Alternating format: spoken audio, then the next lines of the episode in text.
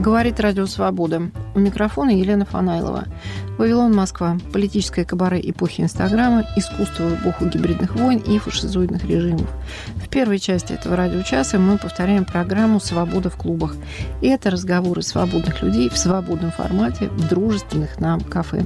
Первое из этих пространств – легендарный проект «Аги» на Потаповском переулке.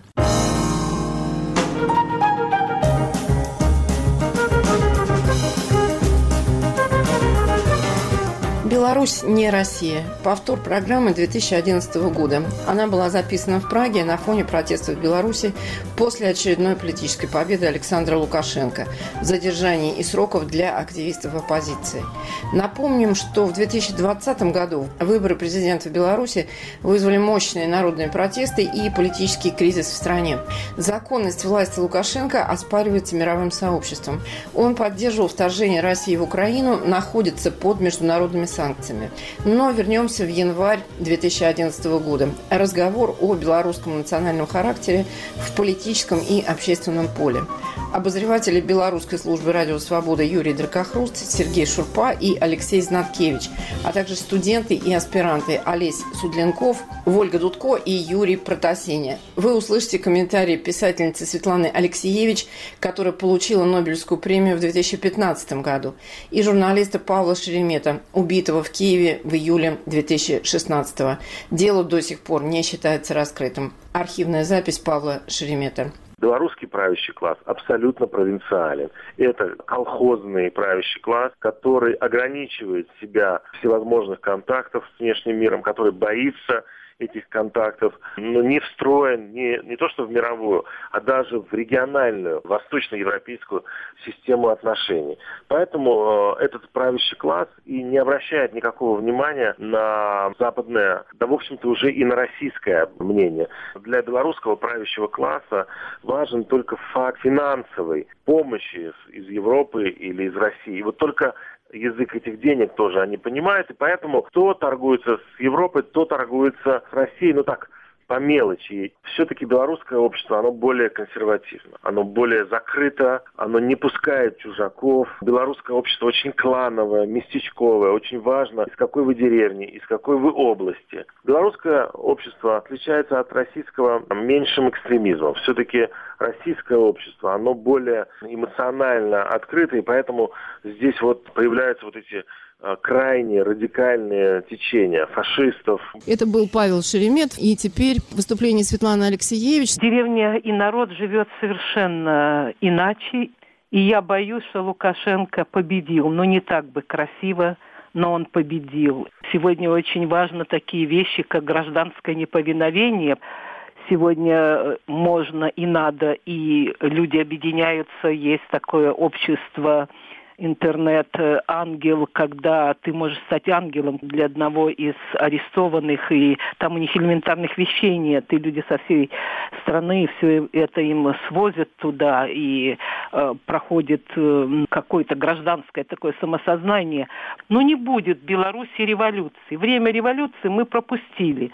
И это авторитарный режим один из тех разновидностей авторитарных режимов, которые возникли на постсоветском пространстве. Но все называют это просто диктатура, и никто не думает, потому что одна авторитарный режим у вас в России, а второй у нас а права человека, демократия, да китайская это грамота вот для деревенских мужиков, да не нужно. Они путают свободу с возможностями. Вот так пессимистично заканчивает Светлана Алексеевич свое выступление. Но меня занимает уже некоторое время, что имел в виду Александр Лукашенко, когда сказал «белорус – это русский со знаком качества». Юрий Дракохруст, пожалуйста. Тут очень много можно говорить э, о, так сказать, мотивах этого высказывания.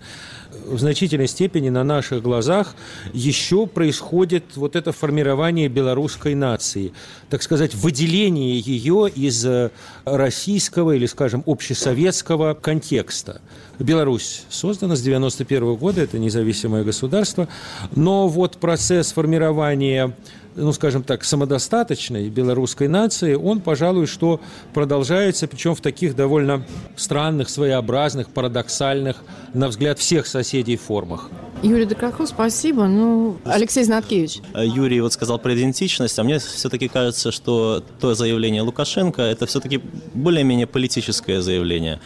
Э, Лукашенко такой фразой, что белорусы – это русские со знаком качества, это, это его политическая платформа, потому что долгое время он реально хотел стать руководителем объединенного государства в конце 90-х. Это союзное его государство России и Беларуси. И какое-то время он э, реально считал, что он может стать, и на самом деле, возможно, имел какие-то шансы. И он себя позиционирует как э, человека советских традиций, позиционировал тогда. И вот эта фраза, она еще припала на тот период, когда э, он позиционировал себя скажем, как наследником наилучших советских традиций, наследником Белорусской Советской Социалистической Республики. И для него очень важно э, одновременно говорить, что мы, белорусы и русские, один народ, но при этом иметь причину объяснить, почему все-таки Беларусь независимое государство и почему он имеет право быть во главе Беларуси и в перспективе во главе, возможно, единого какого-то государства. Ага, и Алексей... почему наша система лучше политическая. Алексей Знаткевич, спасибо. Ольга Дудко? Да, я хотела только добавить, что если посмотреть, спросить обычных русскоязычных белорусов, кем вы себя считаете, угу. они скажут белорусами. И mm-hmm. даже несмотря на то, что среди, там, допустим, старшего поколения еще бытует такое мнение, что русские это наши, все равно они себя идентифицируют как белорусов. Да, у нас там есть свой язык, своя литература, но люди как бы этим мало пользуются. Но все равно они себя идентифицируют как белорусы.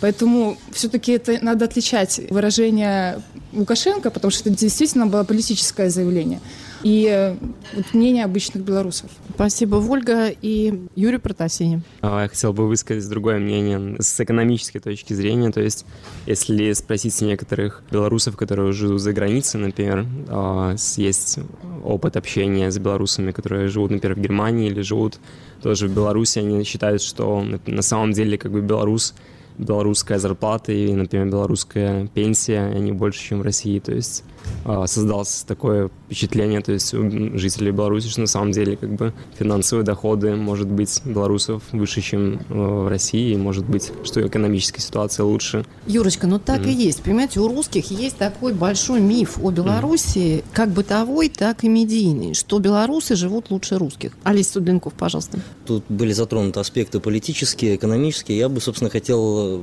затронуть аспект житейский. Э, моя бабушка с дедушкой, они всю свою жизнь прожили в городе Волковыске, провинциальный городишко, недалеко от а границы с Польшей, область Гродненская какая? область. Никуда практически никогда не выезжали. Раз в 5-10 лет в Минск, все. Э, и тут они э, уже вот, они старенькие, под 80, и они поехали в Россию к родственникам, в Брянскую область. Ну, назвать это шоком, тот вот эффект от поездки, который они получили, это ничего не сказать. То есть а, они на перебой, пожилые люди рассказывали, как там все плохо и как здорово все у нас. Вот, то, что там э, на первых этажах везде решетки, то, что все пьют, э, все крадут и так далее. Сергей Шупом. Ну, вы знаете, я лучше давайте напомню вам другую попытку Лукашенко дать какую-то дефиницию вот этой разницы в двух этносах, двух нациях, двух народах. Он сказал уже по, в постсоветской своей, своей эпохе, когда он уже искал действительно разницу между нами, он сказал, ну ведь как, вот русский, он что, вот и рвет на себе рубаху сразу. Угу. А белорус, он из-за угла посмотрит и только потом рвет на себе рубаху. Ну, конечно, только половина правды, он, как бы, вторая половина э, ложь. Беларусь действительно посмотрит из-за угла, но все равно рвать на себе рубаху не станет. И в этом как бы такая огромная разница, которая обусловлена э, какими-то антропологическими, может быть, причинами. Белорусы жили среди лесов и болот, им как бы вот главное, чтобы их не трогали. Угу. Сергей Шуп и Юра Дракохрус хотел продолжить. Знаете, да, я вот хотел именно мысль э, Сергея э, развить, дополнить. Э, недавно в Беларуси вышла книга очень интересной белорусской исследовательницы, где она исследует вот архетипы белорусов угу. на примере... То, что называется национальный характер. Да, да? на примере сказок. Причем там большой массив, где-то 150 сказок. Вот. И там очень любопытно вот то, о чем говорит Сергей, то есть, что принцип белоруса, вот как бы правильный белорус, он избегает прямого лобового конфликта. Вот идти на лобовой конфликт – это неправильно, это не по-белорусски. Э, надо как-то хитро, тихой сапой, так сказать, договариваться. В отличие от русских, белорусы, в общем-то, существенно поделены между двумя не очень мирными, так сказать, и не очень дружественными религиями. Между католичеством и православием.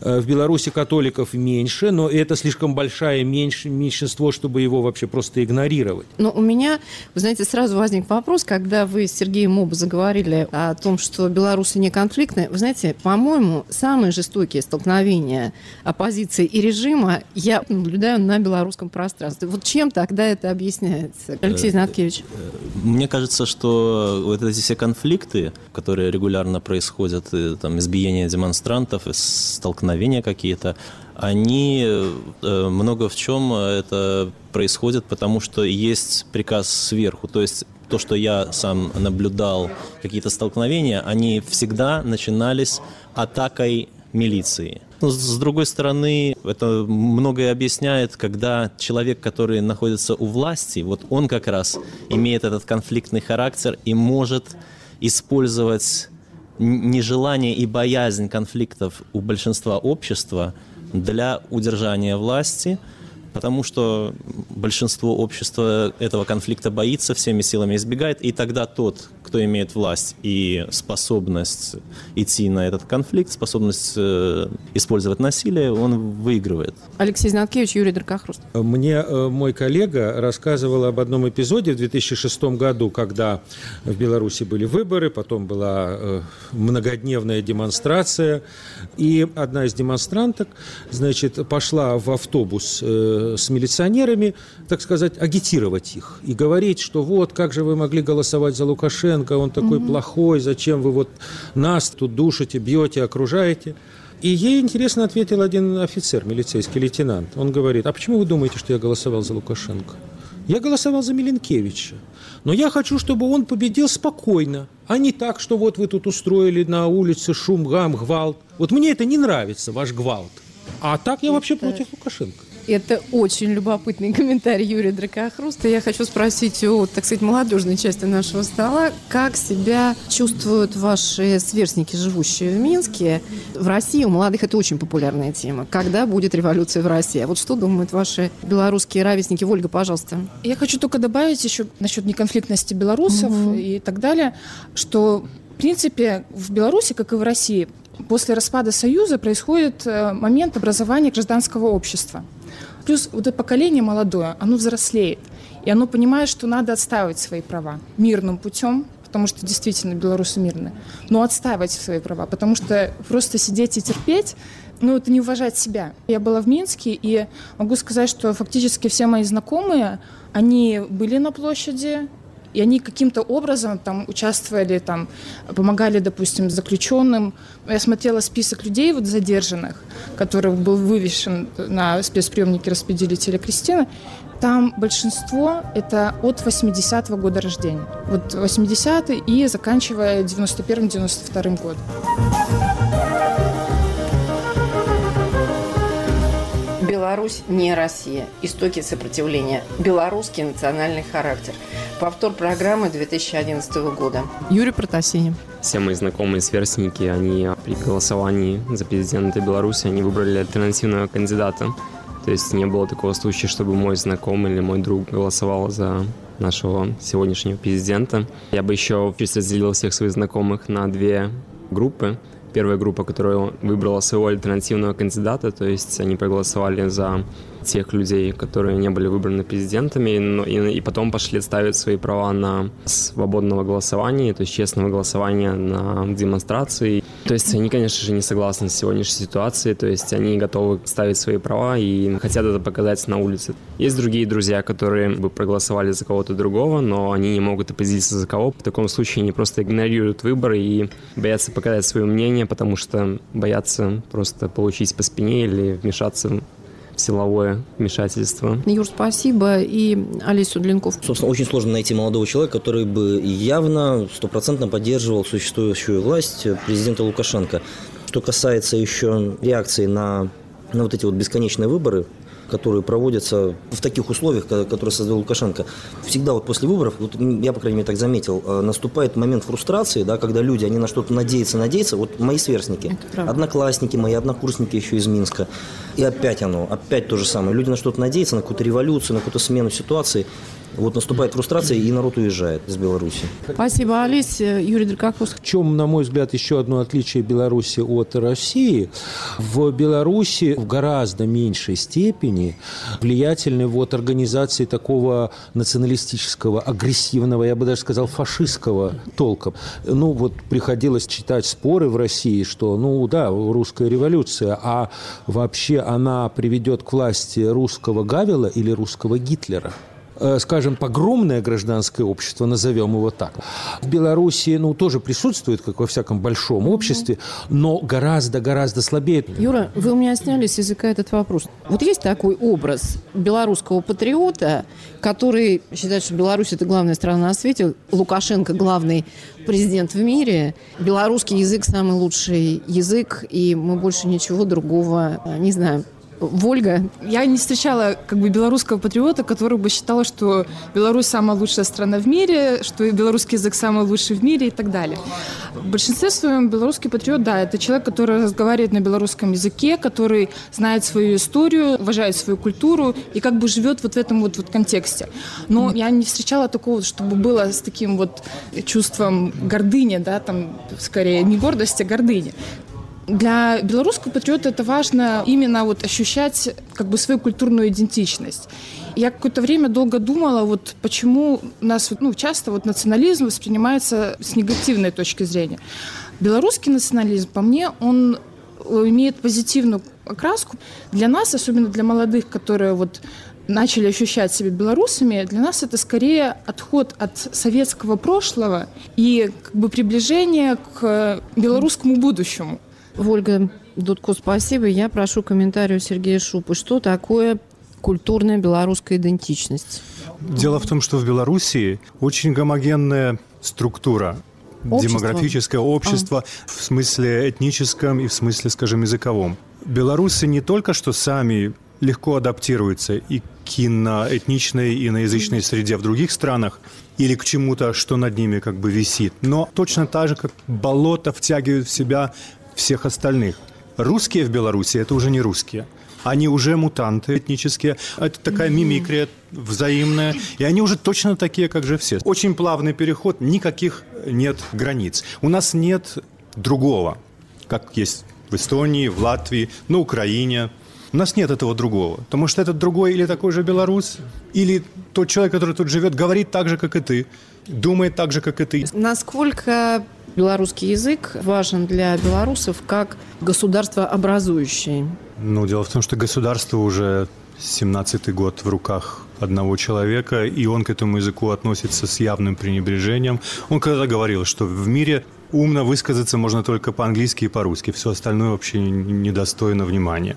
Вот. И так он до сих пор к белорусскому языку относится. Иногда он говорит по-белорусски, когда хочет поиздеваться над своими как бы, политическими соперниками, вставляет пару слов изысканно по-белорусски. Он может, мог бы говорить по-белорусски, но вот он... Объясните поэтому, мне. скажем, в государственном строительстве, которое ведется вот руками mm-hmm. и мозгом этого человека, белорусский язык не присутствует совсем, уничтожается. Ольга Дудко. Язык просто несет какие-то ценности. И это какой-то культурный элемент, очень важный культурный элемент. И те люди, которые у власти, они не имеют вот этой культуры, они не могут ее принять. Поэтому они не могут говорить на белорусском с юмором или всерьез воспринимали люди предвыборную кампанию?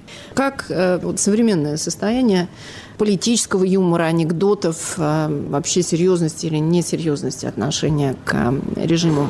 Юрий Дракохруст, пожалуйста. Да. У меня все-таки вот есть такое почему-то ощущение, что вот это момент, по которому белорусы сильно отличаются и от русских, и от украинцев. По большому счету, они, в общем-то, шутить не умеют. А если и шутят, то так довольно натужно. В общем-то, это народ серьезный. Особенно в каких-то вещах серьезных, там, в политике. Украинцы отлично умеют стебаться. Русские тоже. У белорусов, как это в этой фразе, посмотрит из-за угла, перекрестится на все иконы и постебается. Юрий Дракохрус, есть комментарий о чувстве юмора у Сергея Шупы? Ну, белорусский юмор обычно очень черный. Самокритический, иронический, черный. Не знаю, смешон ли он как бы для окружающего народа, но белорусы иногда над собой смеются, они будем им какие-то приводить примеры. У нас ну, Central Newsroom целый заказала как бы вечер белорусского юмора. Я не знаю, что там будет будем представлять. Кстати, ну, такой белорусы, украинцы и русские. Классический анекдот, как просто на стул подложили гвоздь. Так. Русский садится с размаху, кричит, там, матерится и выбрасывает этот гвоздь там куда-то ко всем чертям. Украинец садится, кричит, там, матерится, не, не знаю, но смотрит на гвоздь, кладет в карман, пригодится как бы в хозяйство. Беларусь садится, молчит, а потом, а может, оно так и надо. Алис Судленков, пожалуйста. Да, вы знаете, я подчеркнул самокритичность белорусов. На самом деле, вот у меня в семье половина семьи русские, отцовская линия, а половина белорусы, украинцы. Собственно, на вот этих двух половинах я видел, что юмор белорусский, он на самом деле самокритичен. То есть э, вот во всех житейских ситуациях как-то вот все переводится не наружу, а на себя там бабушка с дедушкой над собой, смеются, смеются, а ты такой, а вот ты такой. И вот, вот это все на себя завязывается. Вы знаете, самокритичность и очень смешно. Очень смешно и так жизнеутверждающе получается. А вот русская половина, там как-то все так, э, знаете, по-другому. Александр Суленков, слушайте, анекдоты про батьку-то есть? У нас-то про Путина и про Медведева масса. Вот мне летом рассказали в Минске анекдот. Я не знаю, может быть, это переделка из какого-то другого анекдота. Из, ну, есть очень много таких, которые как бы общие, там еще со времен Брежнева гуляют. Значит, умирает Лукашенко, а у него на самом деле есть три сына. Спрашивает у старшего сына, Витя, а ты договорился, ну, что со мной будет? Папа, не волнуйтесь, мы, значит, снесем центр Минска и построим огромный мавзолей. Дурак ты, Витя.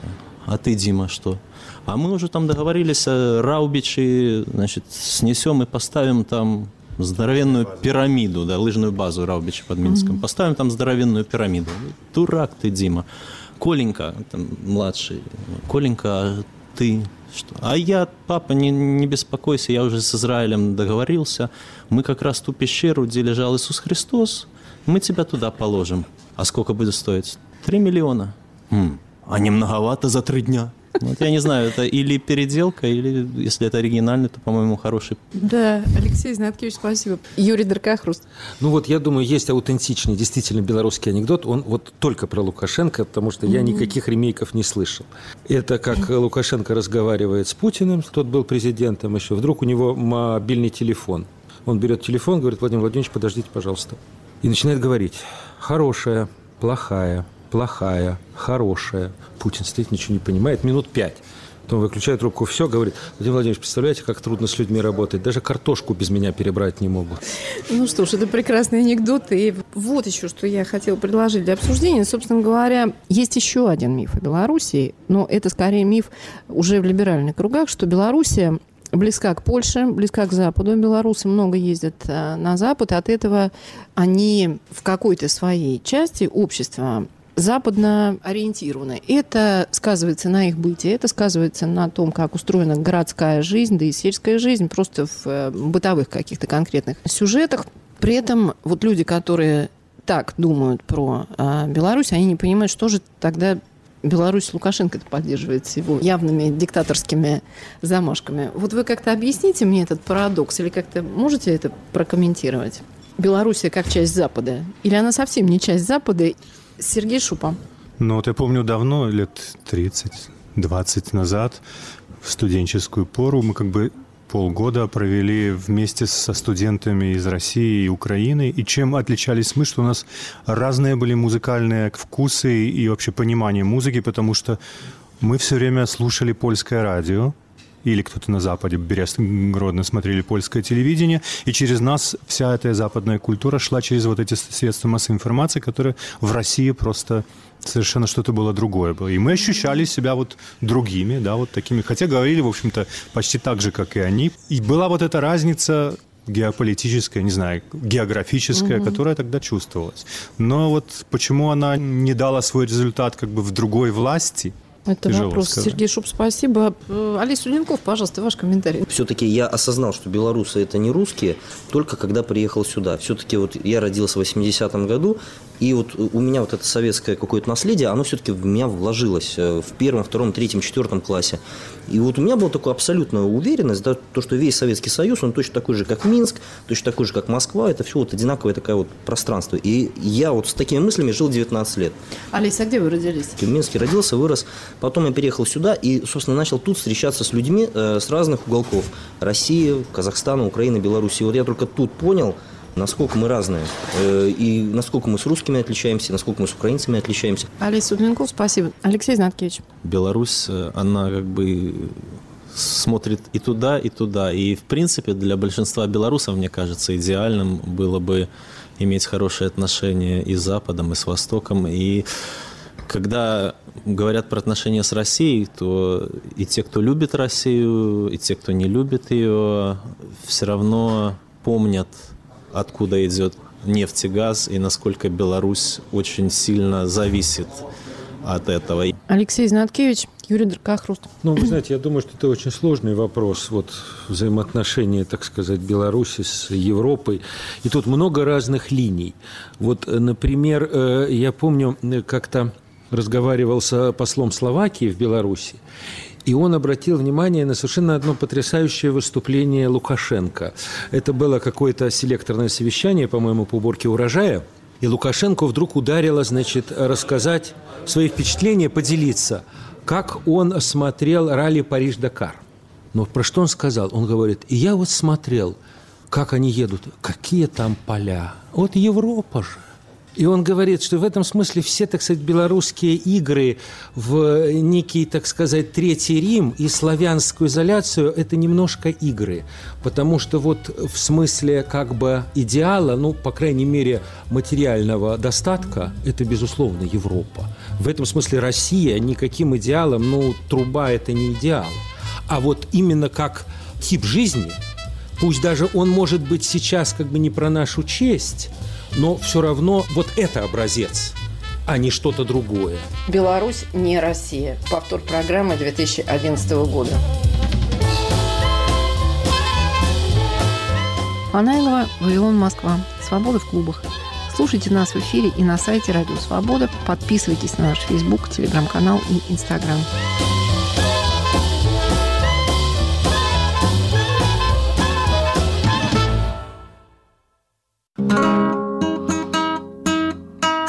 Привет, это Полина Галуева и Виктор Кульганик в подкасте «Наш сосед Галич». Я не уехал, меня заставили. Мы разбираемся, почему сейчас многие стали возвращаться к творчеству Галича и как его жизнь и судьба перекликается с реалиями наших дней. Уезжайте, уезжайте, за таможни и облака. Слушайте нас на всех подкаст-платформах с 20 октября.